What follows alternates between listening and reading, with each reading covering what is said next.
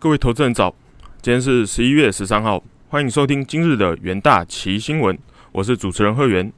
首先带您看到昨日美股盘后的消息，周四诸多利空消息日内日内连发，恐慌指数 VIX 大大涨，投资人避险情绪高昂，资金涌入债市、黄金、能源、科技、金融股同步下滑，中概股逆势上涨，美股四大指数齐跌。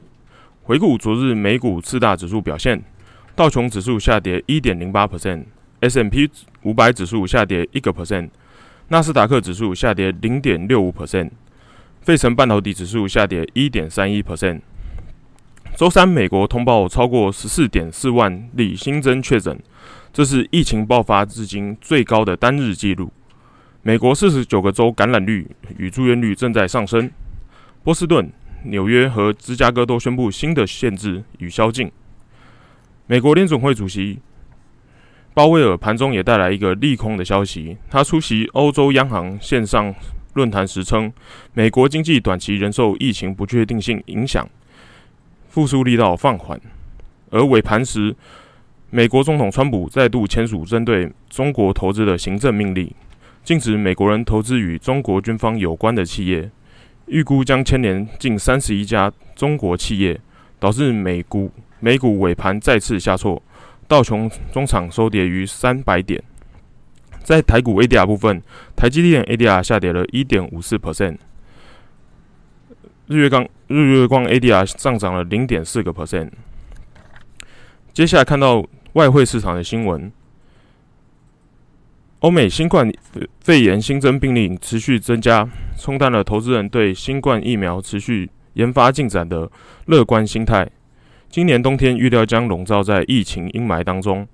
美元指数持续承压，尾盘微涨了零点零一 percent，无法突破九十三元的整数关卡。另一方面，美国 FED 主席鲍威尔、ECB 总裁拉加德和英国央行总裁呃总裁贝里。聚焦欧洲央行网络论坛，但市场未能从他们的谈话中找到方向。央行三巨头说，新冠疫苗取得重大科学进展，令人振奋，但是经济展望依然充满了不确定性。在疫情的部分，美国新增病例继续刷新纪录，许多州和城市启动了新的防疫措施。德国经济顾问以疫情为由调降了成长预期。而且，除了病毒之外，美国总统川普拒绝承认败选，也开始让投资人感到不安，导致昨日外汇市场行情相对平淡。再来是能源市场的新闻，周四原油期货价格收低，主要是因为美国上周原油库存意外上升，而且新冠疫情持续令人担忧，使得需求前景下降。投资人越来越担心新冠病病例不断上升，将导致当局实行更严厉的防疫措施，进而导致经济限制与能源需求下降。此担忧掩盖了对疫情开发进展的乐观情绪。同时，周四 EIA 公布，截截至十一月六日当周，美国原油库存增加了四百三十万桶。此消息亦导致油价走弱。十二月交割的 WTI。原油期货价格下跌零点八个 percent，收每桶四十一点一二美元，盘中高点达到四十二点一九美元。接下来看到金属市场的消息，周四黄金期货价格收高，是因为美国新冠病例连续九日上升，住院率也上升，导致美股下跌与公债值利率下滑。根据约翰霍普金斯大学数据显示。美国周三公布新增确诊病例是十四点四万人，较前一日多了四千人。目前全美的确诊人数已超过一千零四十万人。与此同时，周四十年期公债殖利率约至零点九八 percent，下降至零点八九 percent。公债殖利率上升会削弱不孳息的黄金与白银的相对价值，因此公债殖利率下滑有利支撑金价。十二月交割的黄金期货价格上涨零点六个 percent，收每盎司一千八百七十三点三美元。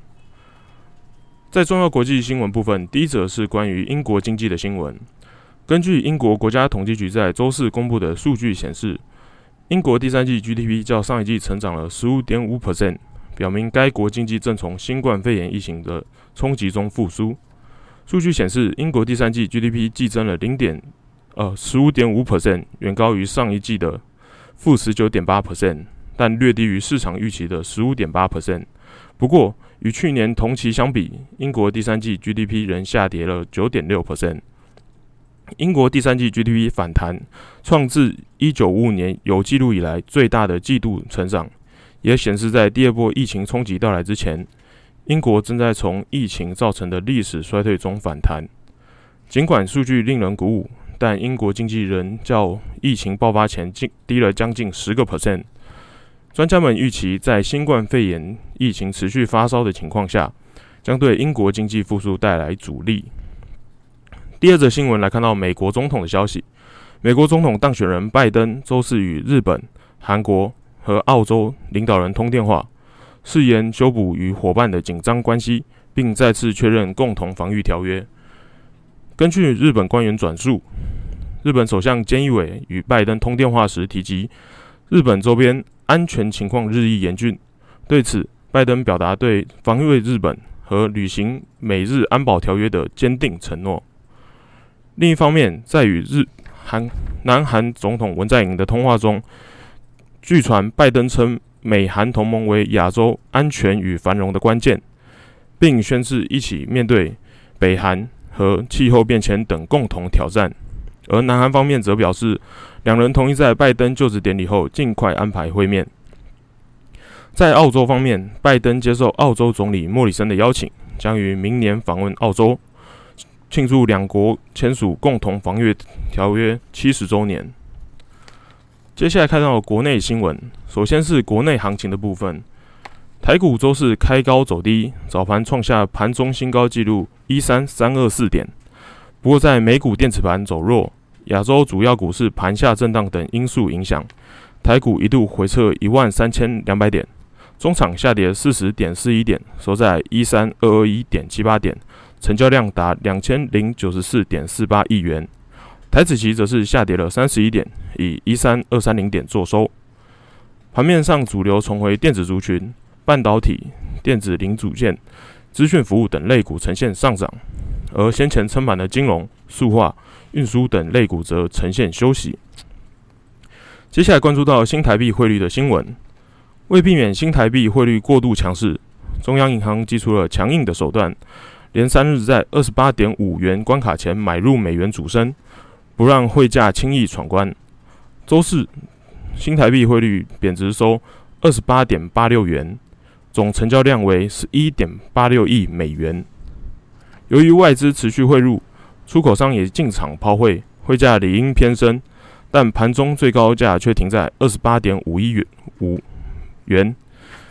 关键在于央行展现守汇决心。祭出无限量买入美元策略，央行连日来的铁腕作风也确实奏效。新台币汇率在官方强力管控下狭幅震荡，尾盘央行在进场调节，令新台币以贬值三分作收。以上就是今天的元大旗新闻，下周同一时间请锁定我们的元大旗新闻。谢谢各位收听，我们下周再见。